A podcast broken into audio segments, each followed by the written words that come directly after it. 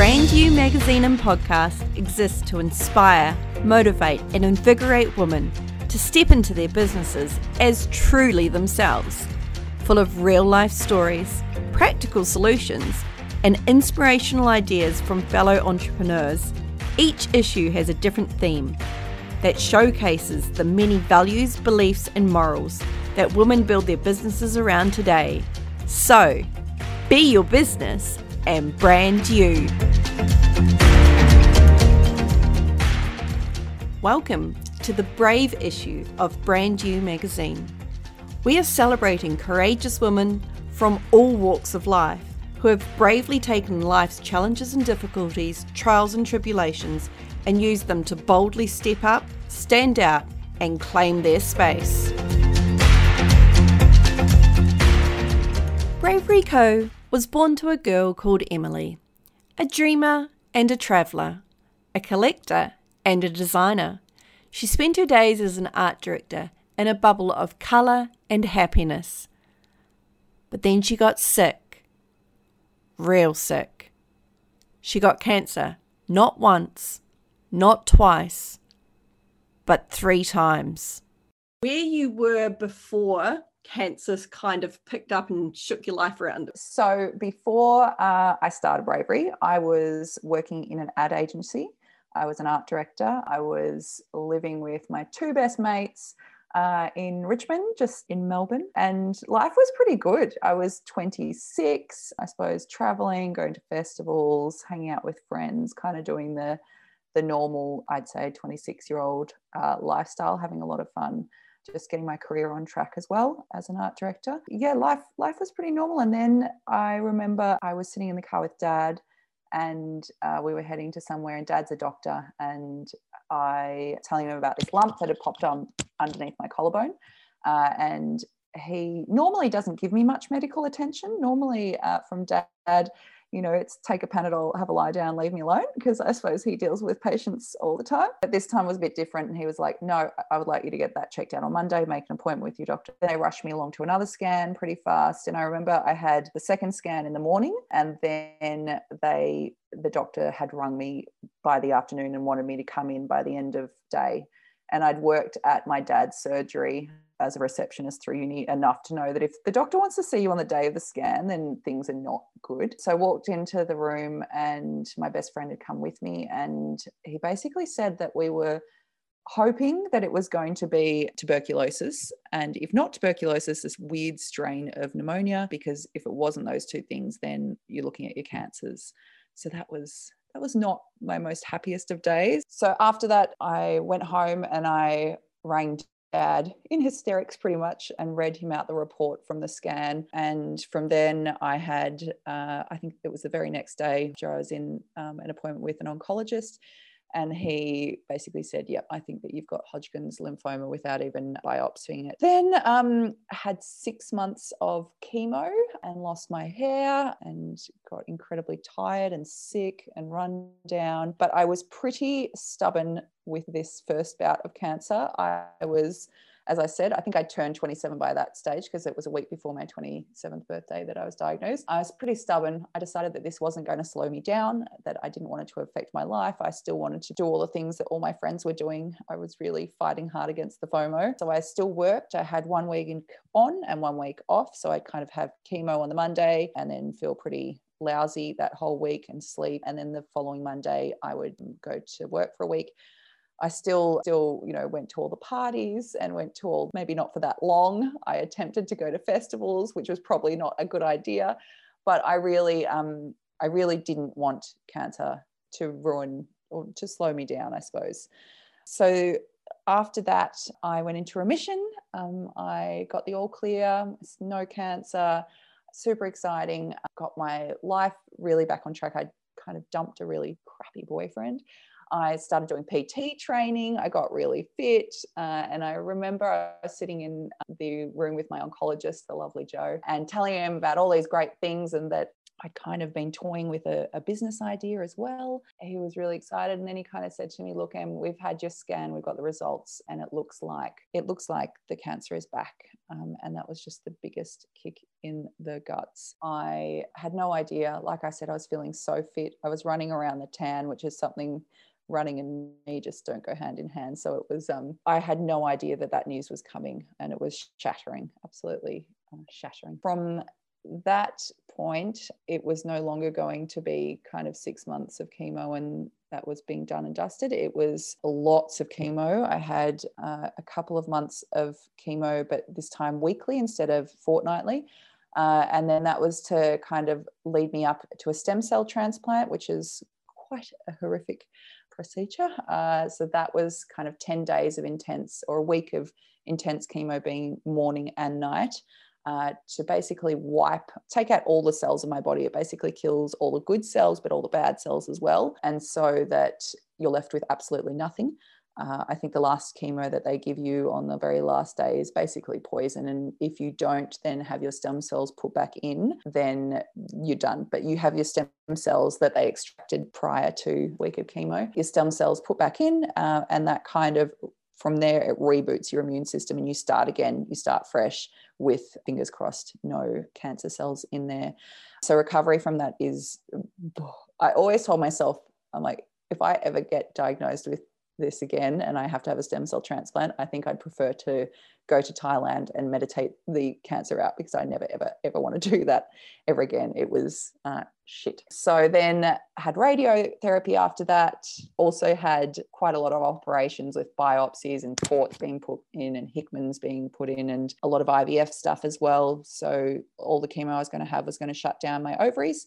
So we froze my eggs before we started chemo, which is another mind blowing conversation that you have at the age of 26 to think that you're not going to be able to have babies and within a week we need to you know get you to put your eggs on ice and that's it for you and fertility that was huge and this time round I approached cancer a little differently because obviously my stubborn approach didn't work the first time. this time I made sure that I took the time to completely heal. I didn't work. I got into yoga and meditation. I learned about what I should be eating to make my body the least the place that cancer does not want to grow. I also had, like I said, this business idea that had been floating around my head for a little bit was bravery boxes um, initially. So I had wanted to make care packages for both cancer warriors, but also care packages for anyone. I wanted to have the breakup box, the man flu box, the cancer box, all these different fun boxes. And I had decided, I'm like, all right, well, if this cancer shit is going to happen again, this is my time. This is my opportunity to kind of to let this bravery idea grow. And then off I went to do cancer number two. And then got through all the treatment, was in the clear again, had the remission diagnosis, which is good, or I went into remission. That's not a diagnosis.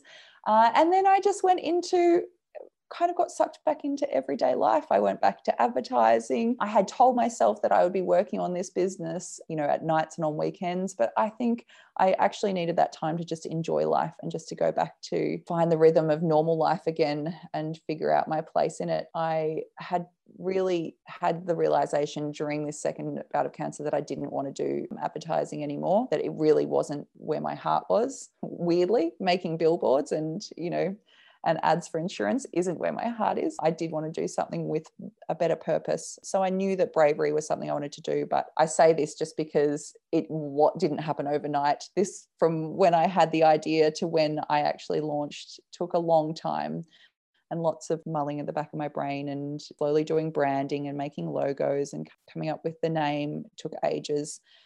Uh, and so it wasn't until I got my two year clear mark. Um, my oncologist told me that I didn't even realize, but it's a huge milestone for to be in remission for two years. He said basically you can go traveling now, and I'd wanted to go traveling for such a long time. I'd wanted to live overseas again or go backpacking for a long period of time. I'd always been tied to my medical team, the hospital, and just getting checkups regularly.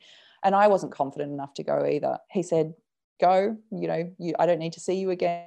for another you know eight months or so so do what you want to do And it was at that point, I think that was the deadline I needed because I realized that if I don't launch bravery before I leave, and I didn't know how long I was going for, then I then chances are it might not actually happen. Like I might be gone for two years, and it just felt like the experience of cancer would be too far in the past. So I really needed to it kind of gave me the kick up the butt that I needed. So I then did a really quick pivot and realized that if I need to save to go overseas and I need to save for all these beautiful care packages and all these lovely Australian made, gorgeously packaged um, little products that I wanted in each, I couldn't raise the capital for both. It was then that I pivoted and thought, you know what, headscarves is where it wants to be. And I think that I haven't actually talked about the headscarves in that last little journey bit. But when I lost my hair the second time, when I had cancer the second time, I was really sick of wearing my wig. The first bout of cancer, I wore my wig all the way through. And the second time, I just didn't want to put it back on my head. It kind of made me feel like I was going backwards. And it was the middle of summer, it was hot, um, it was itchy. Uh, so I started playing around with headscarves and I made like the good art director I am, uh, made big Pinterest boards with beautiful, like 1930s, 1940s Hollywood kind of girls wearing turbans, also amazing African women wearing their huge, bright, bold, colorful turbans. I jumped onto YouTube and sat there for hours and taught myself how to tie lots of knots and ties and twists and and turbans. And it was when I started wearing the scarf that I kind of felt more like myself I didn't feel like a cancer patient. I felt like someone that was wanting to wear the scarf because it looked bloody cool. And I started getting compliments from people like when I was walking down the street, I'd get people being like, Oh, love your scarf. And I was like, I'd always kind of question that and be like, Are you just giving me a compliment because you know that you, I have cancer? But you know, on a good day with a whole lot of bronzer, you, you're able to pass as someone that isn't really sick. And also, I got loads of compliments from girls in the chemo ward uh, asking me to teach them how to tie the headscarf. So that was kind of a big point. I think I can remember the lady that I helped, and I just, it was so quick and so simple to teach her how to tie it in a really fun, um, kind of fashionable way, not a cancer kind of patient way. You could just tell that she stood taller and she felt better. So I suppose that's where Bravery, Bravery Co, the headscarves, led by headscarves, maybe I will still do Bravery boxes, but that's where Bravery Co um, kind of started from. I have a friend who is also going to be in this issue of Brand You magazine, and she's currently going through like I desperately wanted to know what to get for her. I wanted to show her that I I was thinking of her and my heart was breaking for her, but I was still there as a friend and all of the the things that I could do. And what advice would you give to people in the situation that were supporting you through that? I mean, you had a dad who was a doctor, but you obviously had friends and a boyfriend that we won't speak of. What advice do you have for people that want to be there for the people that might be going through something very similar than what you went through. Yeah, I'm super passionate about this part of bravery because I think being so young, I had quite a few friends that just completely dropped off because they didn't know what to say. And they told me, like, months and months after or years after, kind of said, I just didn't know what to say. So I just didn't say anything at all. And I, I totally get that. It's really scary and it's a conversation, especially for younger people or for when it's your first mate with cancer. Because I hate to say it, we're probably, you know, the stats are really bad. We're probably going to, you're probably going to have more friends with cancer eventually. It's a tricky conversation to have. And I think that, like you just said, you know, I'm here for you. I'm thinking of you. That text message, emoji, emoji, emoji. I think that emojis are great for the days that you don't know what to say. Send some love heart. That's even enough. I got loads of flowers, which look are lovely. My house looked like a florist for about a week or two, and then they all died. So go easy on flowers or send the flowers later down the track when they may not have received lots.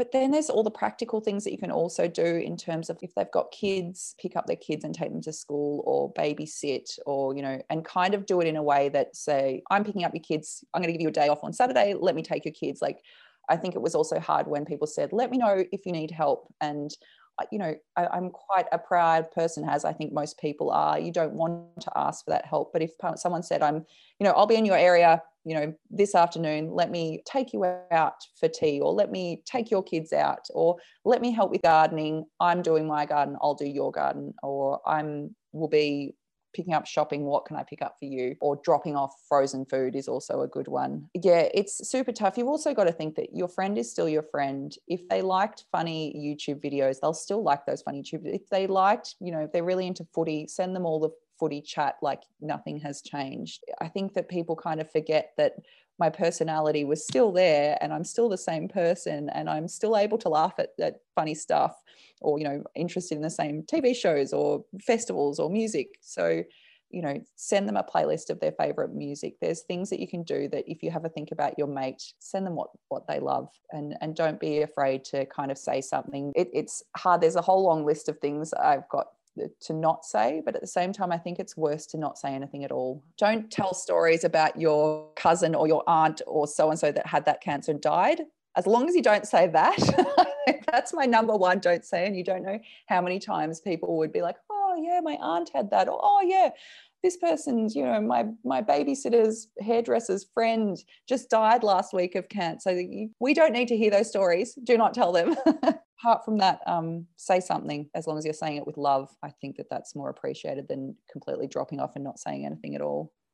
One of the things I read in your blog that I really enjoyed was the idea of writing no need to reply at the end of the messages as well being a graphic designer and an artist, and my friend who's also an illustrator, one of the things that appealed to both of us about your beautiful scarves is that they are beautiful. But how do you go about using your designs and using the artists that you work with to further develop your mission and your values that you're trying to lean into with Bravery Co?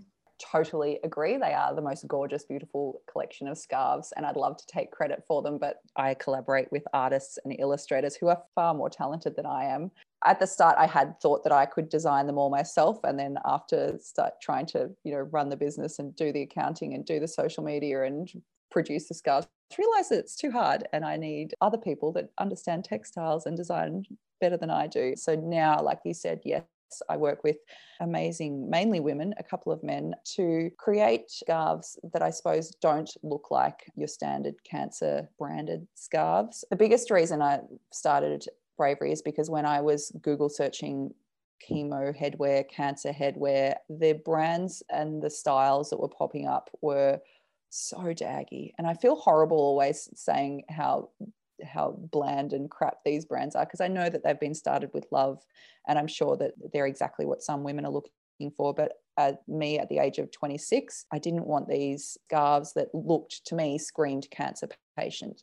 So with bravery, I really use big, bold, bright colors, um, or I encourage the illustrators and the artists to use them because I find that they're the most uplifting thing to, to wear when you're feeling pretty shitty. In creating things that look like they're kind of from more a fashion world rather than a, a clinical hospital world is kind of what I'm trying to, to do with bravery so that these cancer warriors that um, may have just had the worst couple of weeks of their life and then are going through something as traumatic as losing their hair can kind of find bravery and feel like this is a place that you'd shop at, regardless of whether you had cancer. And they're designs that appeal to you, not because you're a cancer patient, just because they're bloody cool. Now, obviously, you've made a lot of contacts with people that probably wouldn't have been a part of your life if this wasn't the journey that it was set, set before you. What are some of the common denominators you would say amongst the amazing women that you now work with? The friendships that I've made both through bravery, but even before bravery, just as a cancer warrior, still the most surprising thing about this whole cancer land, I think that I've just met the most wonderful, beautiful, warm, talented, strong women that I feel really lucky to have met. I wouldn't, like you said, I wouldn't have come into contact with them because they all come from, you know, different sides of the world and different walks of life because we've all had a crappy cancer come into our life. We've got to meet each other. I think that firstly, as a cancer warrior this is one of my biggest tips for other girls that have been diagnosed is find another cancer warrior that you can reach out to or you know online or through someone you know I found that Steph, who was my very first chemo buddy, we after I had a chat with her, and this was probably three months into doing chemo the first time, it was a game changer. It was better than any psychologist that I'd ever spoken to. She just got exactly what I was going through. I was able to have conversations with her that probably would have scared other people or, you know, they wouldn't have known the right things to say. Like it was just so lovely. She was able to give me lots of advice and tips. And so was I. Although your, you know, your normal group of friends are great, the support that another cancer warrior can give, you can give each other is wonderful. As myself being a cancer warrior, that's that's huge but then being able to work with these girls through bravery has also been amazing. All my models are cancer warriors, so they've had or they have uh, cancer. So that's also been another place where I've met some beautiful souls. And I just don't understand. I feel like cancer seems to maybe only affect the legends in the world because I don't think I've met a girl that hasn't blown me away in some ways. It's one of the loveliest parts of my business and the part that I feel really lucky to have. I read somewhere that cancer's the greatest equalizer.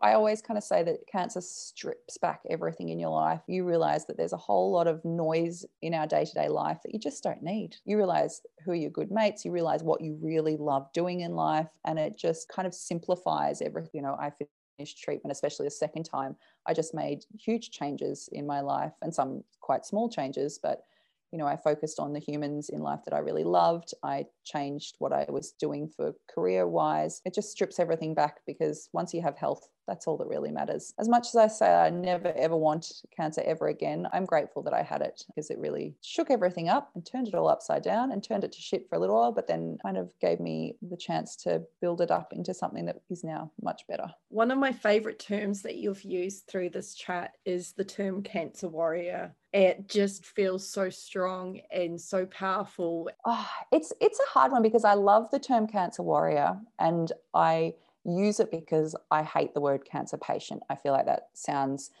like I'm calling these women, and I hate being called a cancer patient myself. I feel like it makes it portrays people as being weak uh, and sick and quite passive.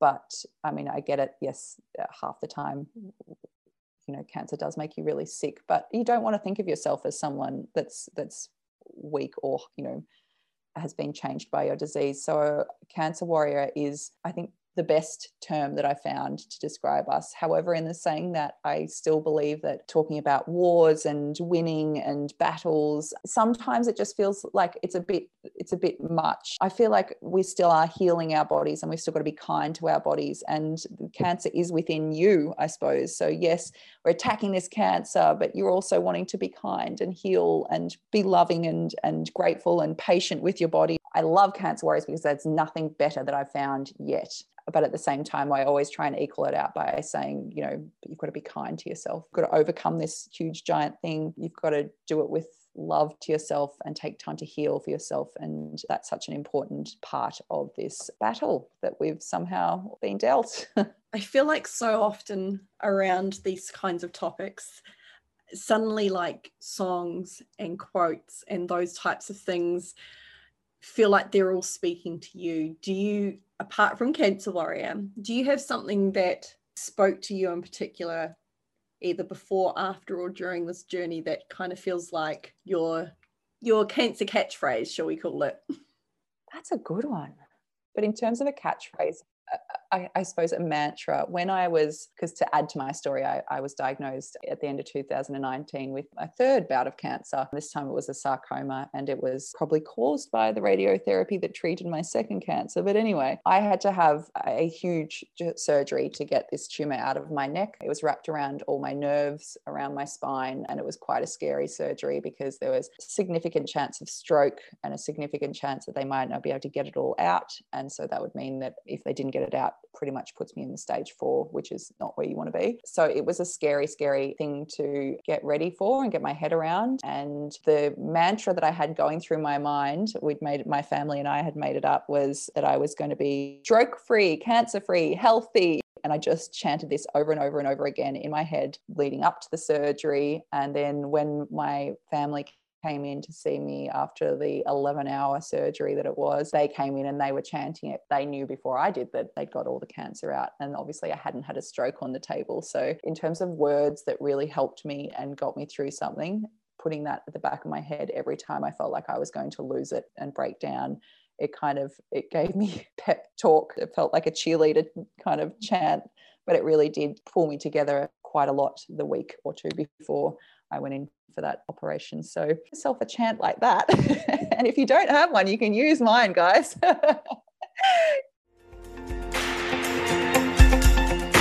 Thank you for joining us today. If you would like to see more, subscribe to Brand You Magazine over at www.brandyoumagazine.com.au. Every three months, you will receive the new issue direct to your inbox, full of gorgeous design, freebies and discounts, and interactive links that will allow you to connect with our contributors. And check out our Instagram for more inspiration to be your business and brand you.